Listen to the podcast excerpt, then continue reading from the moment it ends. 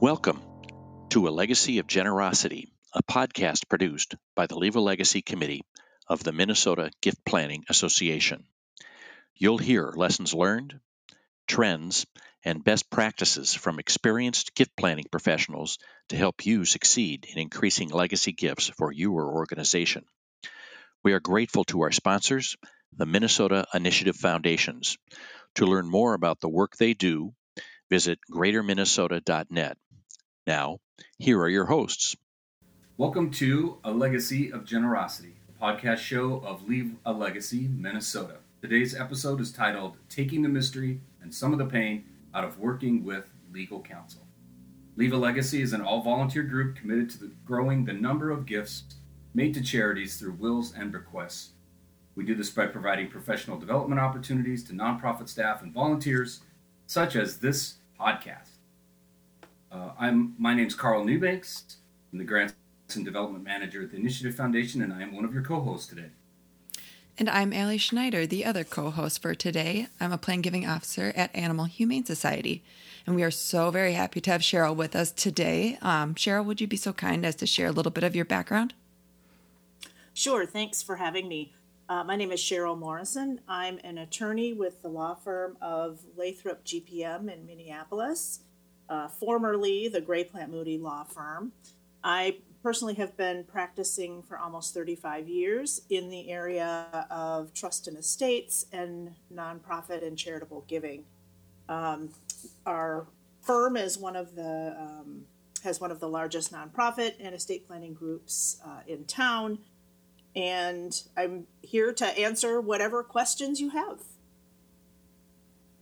Well, thanks for joining us, Sheryl. It's just been a pleasure to kind of uh, chat with you a little bit as we, you know, kind of pre- prepared for this episode, and uh, just really looking forward to uh, kind of gleaning some information and some insights from you today.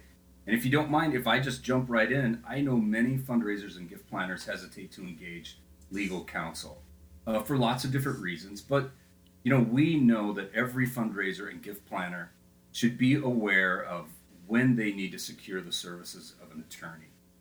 And uh, I know we're going to cover a lot of ground today, but before any development officer could discuss a concern or an issue with an attorney, they need to know how to make that initial connection.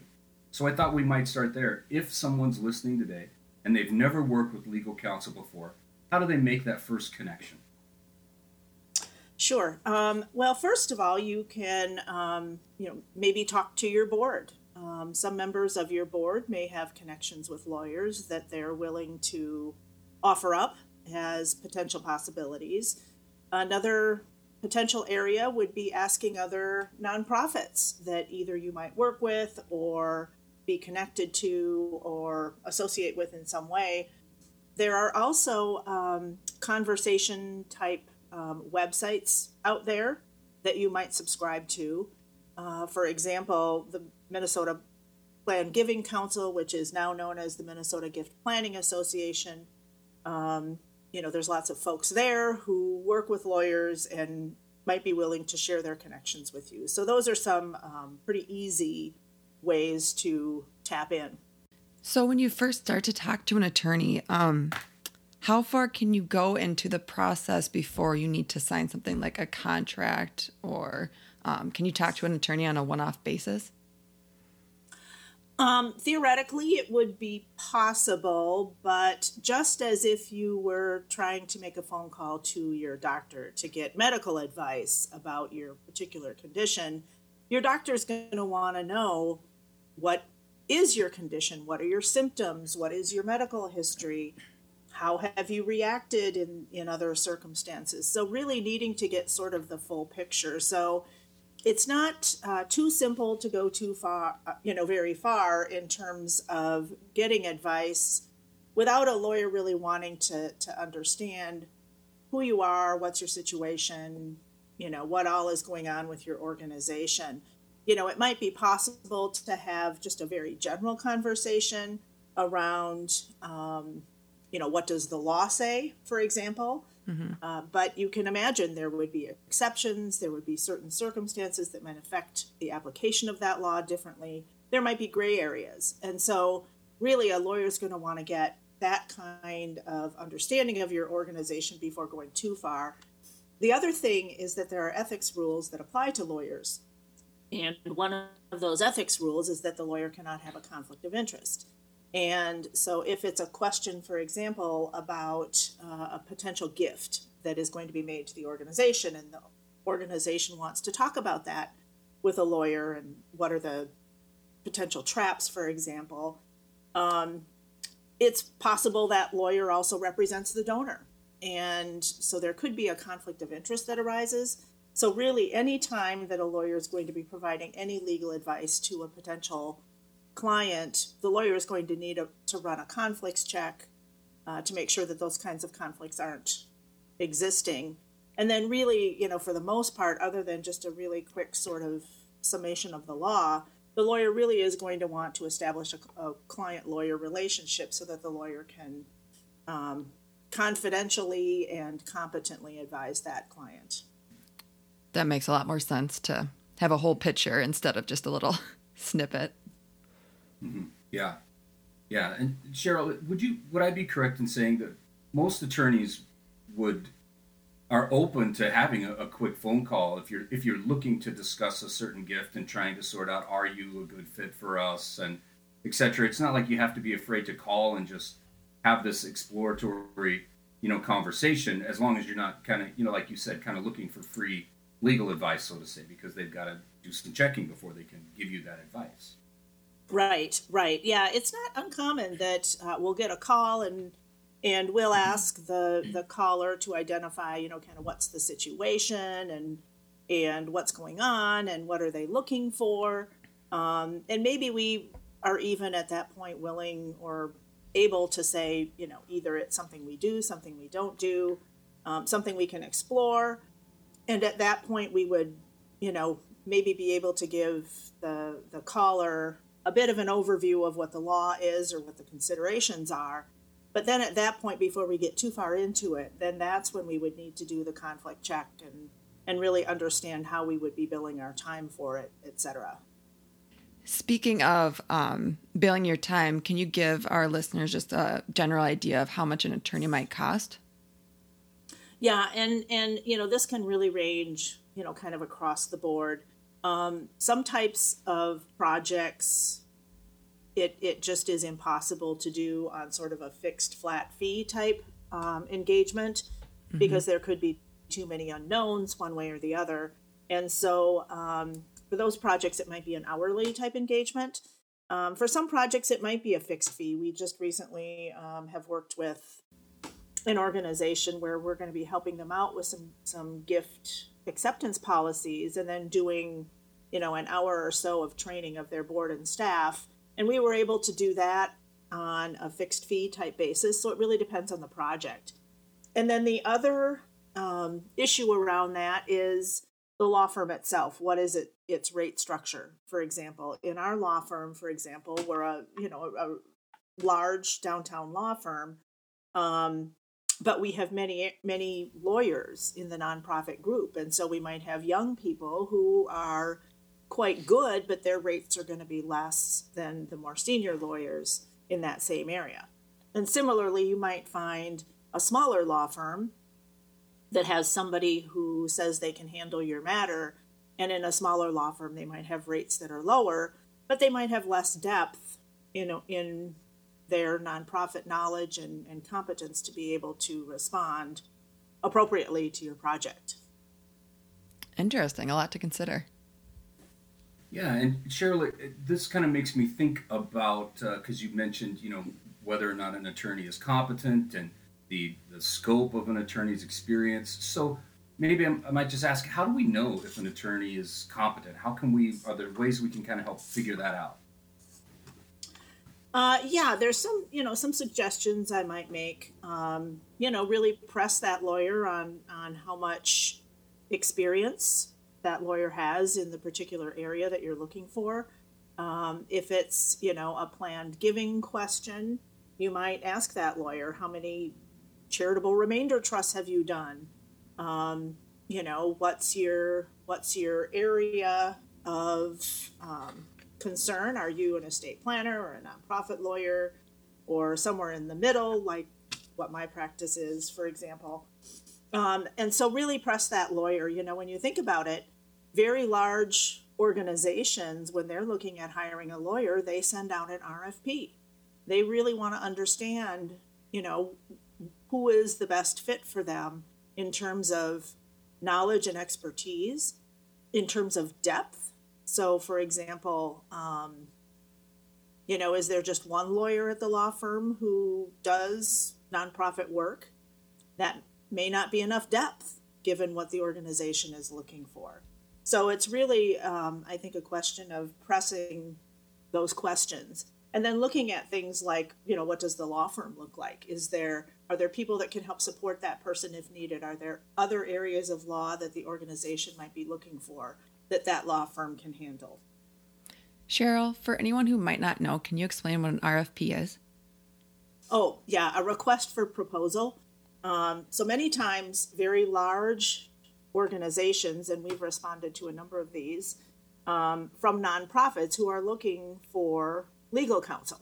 And they send out a request for proposal to a number of different law firms and ask those law firms to respond about you know who their attorneys are who might have the right expertise what are those um, levels of competence and knowledge in the nonprofit area what other kinds of law that that firm practices that may be applicable to the organization. So it's you know it's a process and they they end up interviewing law firms to figure out who's the best fit et cetera. So it's you know every, every nonprofit is not going to go through an rfp process but if you're looking for a lawyer you do want to do a little due diligence about um, who you're talking to and whether they're a good fit for you I was going to say, so it sounds like it really depends on what you're looking for out of the attorney. If you're looking for more specialized, some more attention from the attorney, if they, like you said, if they have backup. So it's really the nonprofit needs to ask a lot of questions and do a lot of research. Right. And I think as part of that process, they will also learn a lot. So if this is the first time they're looking for a lawyer or they just haven't done it very frequently, they will learn a lot about, you know, even what needs they might have um, as an organization. So they might think they just have one project that they're looking to get some help with, but it may turn out that they will learn that there are other areas that they might need assistance with. Oh, that's really good, Sheryl. Thank you. I, I'm thinking as we've been walking through this, you know, that we've kind of talked about how to engage an attorney, and we've talked a little bit about what the expenses might look like. And now we've talked about, you know, how can we make sure the attorney is a good fit that there's the competency and experience that we're looking for. Um, now, maybe let's walk through a few specific types of gifts uh, to just kind of say if this happens, this is something that a nonprofit should consider bringing to uh, to an attorney, and we'll just kind of get your feedback and your you know your experience on on some of these issues, if that's okay. Yep. So we'll, let's start with uh, complex types of assets that someone proposes to be gifted, such as of course, real estate is like its own sometimes, but real estate, business interests, uh, just complex assets when someone wants to give those to an organization. Kind of feel like that's a good time to go talk to an attorney. Why would that be? Well, there may be issues that the um, the nonprofit should be thinking about or considering as they consider whether to accept that kind of gift or not.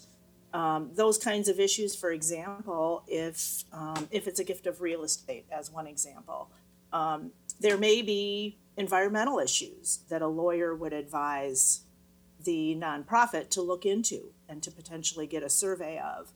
If it's residential real estate, we habitually are advising uh, nonprofits to have the property inspected, for example. Um, so there may be some of these these legal and risk questions that the lawyer will want to advise the nonprofit about that they may not have thought about. Similarly, there could be, and this is true both with um, certain conditions involving real estate as well as business interests, there may be sort of direct bottom line effects to the nonprofit for holding a particular type of asset that might generate unrelated business income, for example, that's taxable income to the organization. And some of the, the circumstances in which that applies can be very, very complex from a tax matter. And so, depending on the type of gift, and certainly more so as the gifts get more complicated, uh, there may be issues that the charity isn't aware of that they should be thinking about as they're thinking about whether to accept these gifts. And then, similarly, while we are advising nonprofits not to give legal and tax advice to their donors, many nonprofits feel that they would like to be in a position to be able to alert the donor to an issue if the charity is aware of it. Uh, many donors will approach a charity about making a gift and they may not have consulted their own tax and legal advisors on their own situation. And so many nonprofits will want us, as their lawyer, for example, to even tag what might be issues for the donor that the donor needs to be thinking about. And again, we are not representing the donor or giving the donor tax advice, but the nonprofit really would like to be in a position of not ignoring issues that the donor might face and, and even as a service to the donor to be able to identify boy are there areas where the donor needs to consult his or her own legal counsel to vet some issue. So again with more complex gifts more of those kinds of issues will arise. So sheryl would there ever be a time that um, a charity would receive a significant gift to them and they should talk to an attorney about that. Yes, and and this is just an interesting area um, that I think many smaller nonprofits might not be aware of. But let's say that a nonprofit has um, applied for and received its tax exemption from the IRS, asserting that it's a public charity, meaning that it is publicly supported by you know, a sufficient number of donors such that it's not really beholden to, you know, a particular small group of large donors, for example. Mm-hmm. Um, and if a donor is a public charity and classified with the IRS that way, you know, they have certain attributes and, and certain tax deductions can be taken by donors making gifts to them, et cetera. So it the, the, the character of that tax exemption that they've applied for and received um, determines a number of tax consequences and operational requirements for the charity.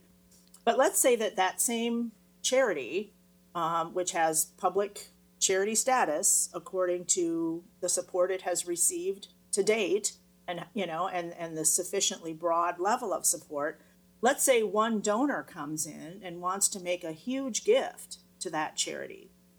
That huge gift can throw off the, the public nature of the support because it is sufficiently large relative to the overall finances of the organization and the overall annual support of the organization.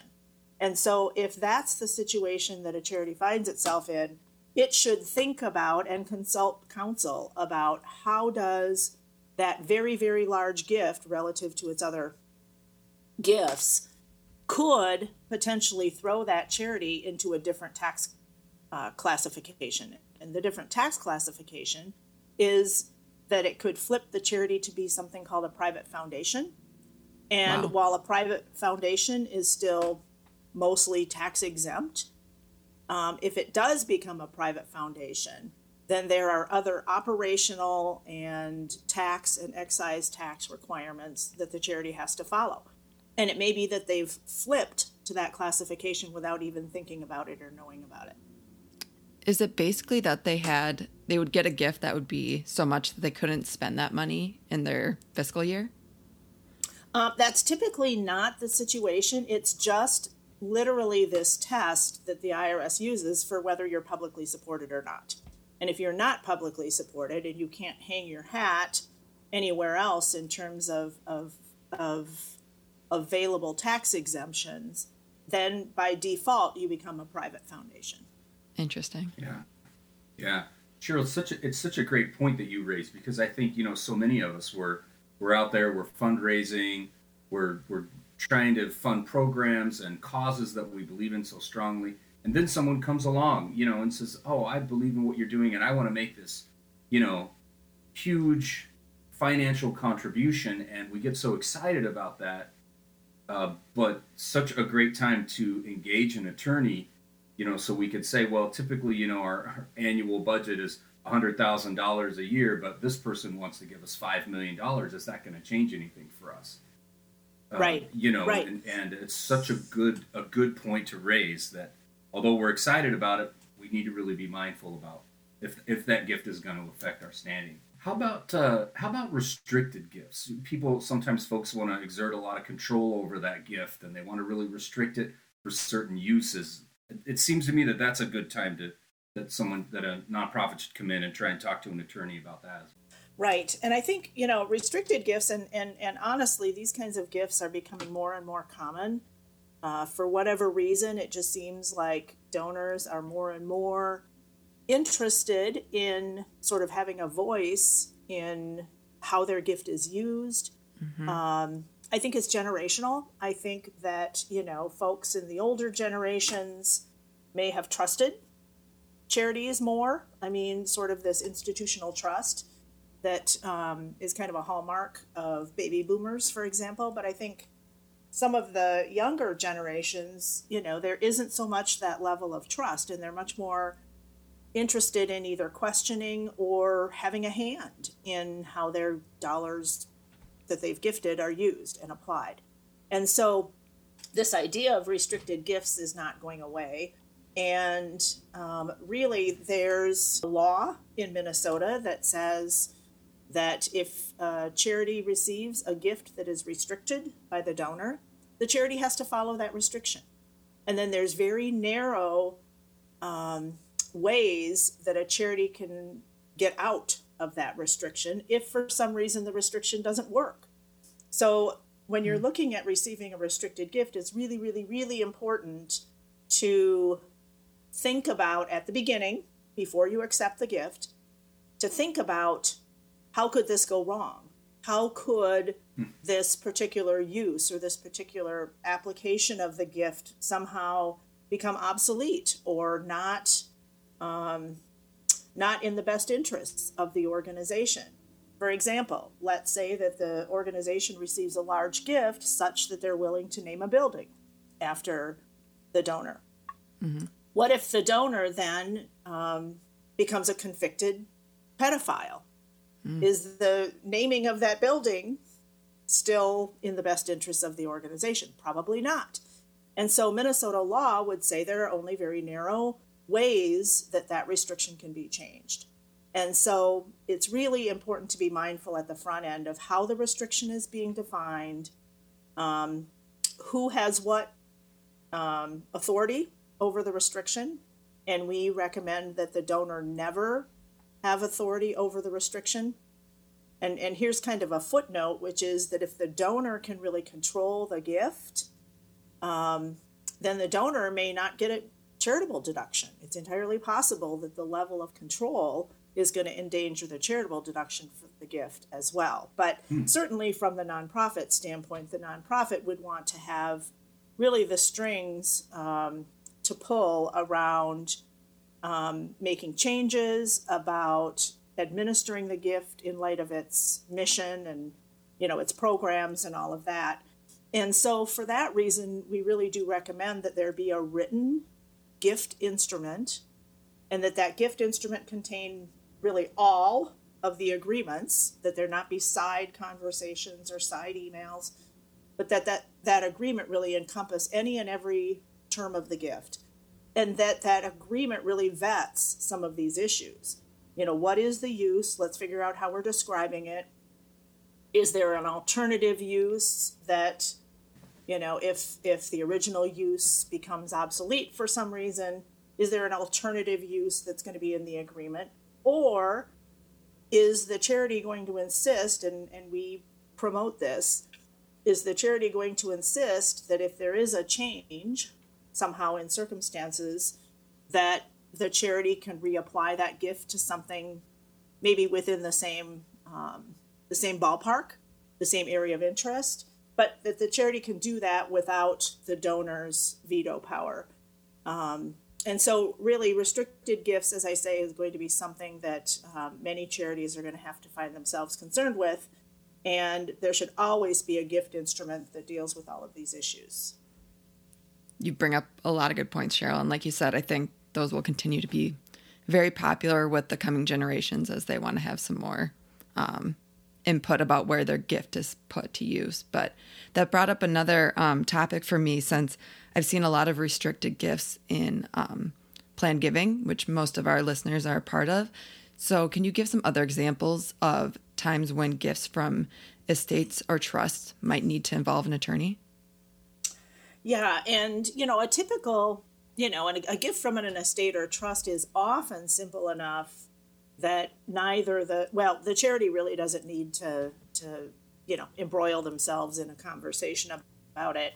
Right. You know, a gift of ten thousand dollars to the Humane Society that's unrestricted is really nothing that the Humane Society needs to be concerned about. Right. Um, it just will, you know, accept the gift when it comes, and there's no restrictions, and there's just nothing to think about. Mm-hmm. Uh, however, if the donor wants to put restrictions on that gift to some purpose, then I typically, even if I'm, you know, uh, representing the donor, I typically will recommend that the donor consult the charity about whether that restriction is something that's going to be workable and what kind of language the charity would prefer be in that document because ultimately the charity is going to be saddled with applying the funds in a way that works. For example, I'll give you a, a, an example we worked on where um, a charity was gifted money to fund a professorship um, at the at the university,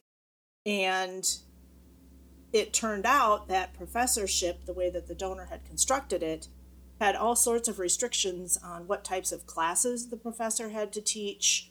Mm-hmm. Um, you know content of, of that that particular donor was concerned about the content was fine but the the direction that the charity was going was that um, the the particular class that was determined by the donor that had to be taught was not a class that the students would take it just didn't fit into their degree requirements and so ultimately we had to go to court to get the restriction redefined in a way that would work for the charity to really administer.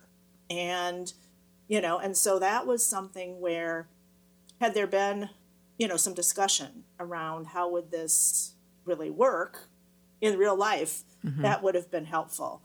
Um, it's also the case that even if, you know, so even if there isn't a restriction, it's just, you know, let's say that your charity is going to receive the balance of a donor's estate. Let's say that donor doesn't have family um, and really wants to leave your charity all of their estate.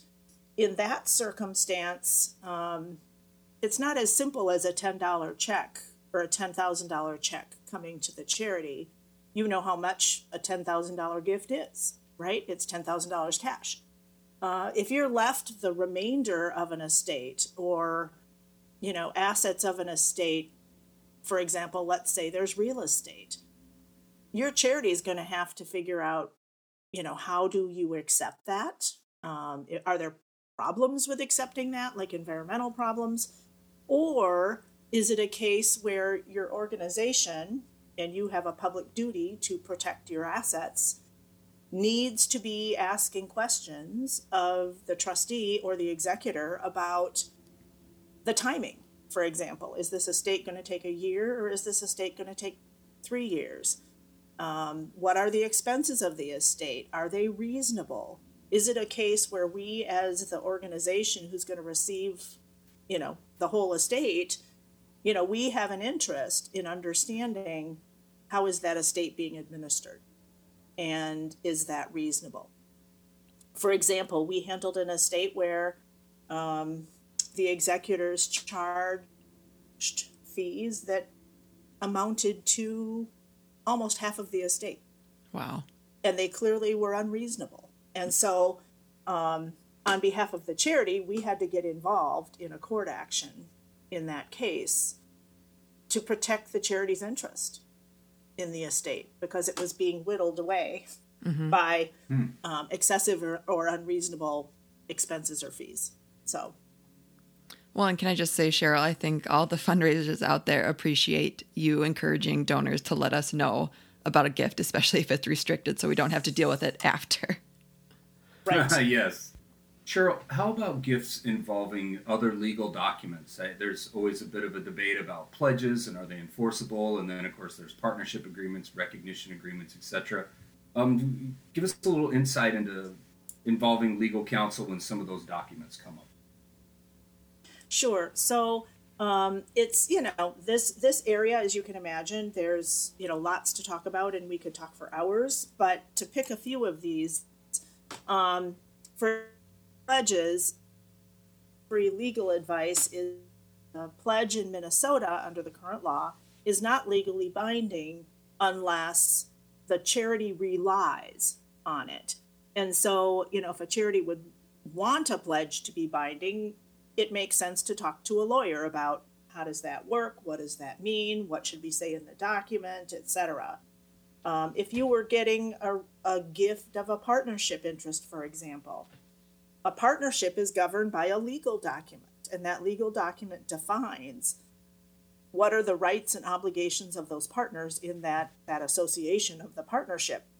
And so, if you were going to be getting a gift of an interest in a partnership, you would want to understand what that document says. So, for example, can you expect distributions from the partnership over the course of the time that you own it? If if not, and if the charity might possibly have uh, unrelated business taxable income from that that operation of that partnership, how is the charity going to pay that tax? Or is the nonprofit going to be called upon to make further contributions to the partnership?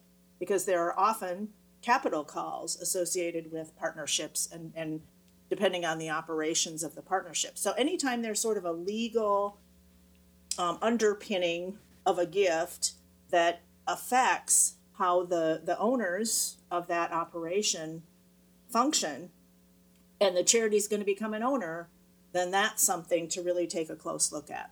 I was also wondering so many times um, there are people that are very close to a nonprofit, for example, board members or major gift uh, donors, that might give a gift and could possibly um, expect something in return. Can you talk a little bit about that? Yeah, so um, this raises sort of a whole host of, of concerns. First of all, um, if the donor is receiving something in return for a gift, the charity has an obligation to give a receipt that states the, the reasonable value of what the donor is getting in return from the charity. So there's this quid pro quo rule that the charity has an obligation uh, to disclose any um, benefit or property or interest that the donor gets as a result of the gift. And so that can get implicated in something like a bargain sale to the charity, for example, um, of a piece of real estate or something. But there may be some of these other issues that arise that aren't as obvious. And so, for example, there's a, a concept in the law involving public charities where if a, a substantial donor or somebody who is in a position to exercise control of the charity or influence over the charity, so somebody on your board or a significant committee or an officer or a major donor, and if, if somebody um, of that ilk gives you a gift, there is this concept of um, excess benefits and what excess benefit is, is um, there's a, a bunch of rules in the IRS code that talks about when a donor and potentially the charity might be subject to excise taxes for engaging in transactions that they shouldn't be engaging in. Hmm. And for a public charity, this excess benefits idea is that if somehow, as a result of a transaction, and it can be a gift transaction, if somehow there is a benefit flowing to the donor that is beyond what you know the market would otherwise have have accorded to the donor, then this excess benefit rule might apply to the charity in accepting that gift or, or engaging in that transaction. So, for example, if the charity engages in a transaction with the donor and the donor's on the board, let's say, and the donor says, I want to, you know, sell this piece of property to you and I think it's worth a million dollars, and the charity says, Great, we'll buy it for a million dollars, and it turns out it's not worth a million dollars, and nobody in their right mind would have thought it was worth a million dollars. Um, that provided a, an excess benefit to the donor, mm-hmm. and it wasn't a gift. There wasn't a quote quid pro quo, but there was a transaction in which the donor benefited more so than the market would have given him. And there is actually a procedure in the Internal Revenue Code that would allow the charity to take advantage of a presumption that it didn't engage in an excess benefit if it does a certain due diligence type of review of that transaction. And so, without getting too into the weeds on it, as if if if a charity or a nonprofit can really just be mindful of what they're doing, you know, the types of transactions they're entering into, the types of gifts they're accepting, um, and whether there is this notion that the donor is somehow going to be better off in some way than the donor would be if he engaged in that transaction with someone else. And that can cue the the nonprofit to say, wait a minute, should we be looking a little closer at this? And maybe even going through this due diligence process, we need to um, to to you know sort of take ourselves out of that inquiry from the IRS. Sheryl, such so much great insight and, and so very helpful walking through these different type of gifts, and we really appreciate uh, you walking through those with us. And uh, thought we might jump down to another question here. Um, what about an organization that's just getting going on a plan giving program? How can an attorney help that organization? Well, um, first of all, you know, we, we typically recommend that the organization be thinking about what kinds of gifts it's it's thinking about accepting, what kinds of gifts might it encounter, um, and and putting together a policy around how it's going to evaluate whether to accept those kinds of gifts and what kinds of information from the donor the charity might need to ask for in terms of evaluating whether to accept those gifts. And so implementing a gift acceptance policy and then procedures around how to look at those gifts is really important. Um, if the charity is going to have an endowment, and not all nonprofits do, but um, if they are going to have an endowment, then they're going to want to have an endowment policy and, and, and forms for endowment gifts that um, they can use in those cases. Ev- you know, every charity or most charities are going to have or want to have um, an investment policy, and then reviewing these policies periodically is really important as well. And then oftentimes we will help charities out by then um, working with them to implement, you know, or, or to sort of have a group of forms that they can use that have, you know, the right kind of language in them or you know think about different contingencies or have for example this this ability of the the charity to change the use of a restricted gift if it's you know if it becomes um, impossible or impracticable or or not in their interest. Uh, similarly, we might in in some occasions set up training with the board mm-hmm. um, and the staff of the charities, you know, so that they understand, you know, what kinds of gifts, you know, might need closer scrutiny or what are the kinds of trusts that donors might be looking at talking to you about and how do they work? So the training and just kind of that education around what are the different kinds of planned gifts that they might be looking at.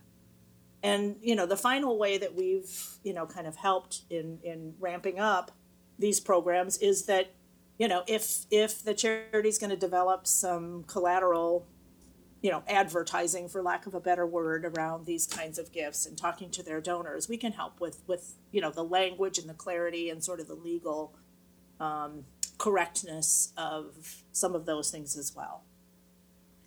I can see the training for staff and board would be very helpful. Um, We have a variety of listeners that listen to this podcast from all sizes of nonprofit organizations.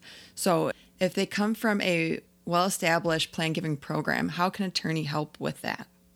Any nonprofits we deal with feel very comfortable in handling sort of the, you know, kind of the run of the mill kinds of gifts. But there may be gifts that come along that they're not so comfortable with. So, for example, um, what if our donor wants to give us a piece of real estate, um, but the donor wants to retain some use somehow of it?